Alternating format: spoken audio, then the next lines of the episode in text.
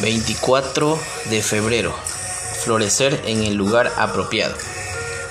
Una maleza es cualquier planta que crece donde uno no quiere, dijo mi padre al darme la asada. Yo quería dejar la planta de maíz que voluntariamente se había plantado entre los guisantes, pero papá, que había crecido en una granja, me dijo que la sacara. Lo único que haría esa espiga sería ahogar los guisantes y robarles los nutrientes. Los seres humanos no son plantas, tenemos mentes y libre albedrío dados por Dios, pero a veces tratamos de brotar donde Dios no lo ha planeado. Jonatán, el príncipe guerrero, hijo del rey Saúl, podría haberlo hecho. Tenía todo el derecho a ser rey, pero vio la bendición de Dios sobre David y reconoció la envidia y el orgullo de su propio padre. Primera de Samuel 18, 12 al 15.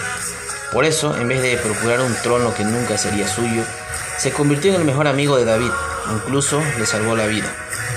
Algunos dirían que Jonatán se dio demasiado, pero ¿cómo preferimos ser recordados?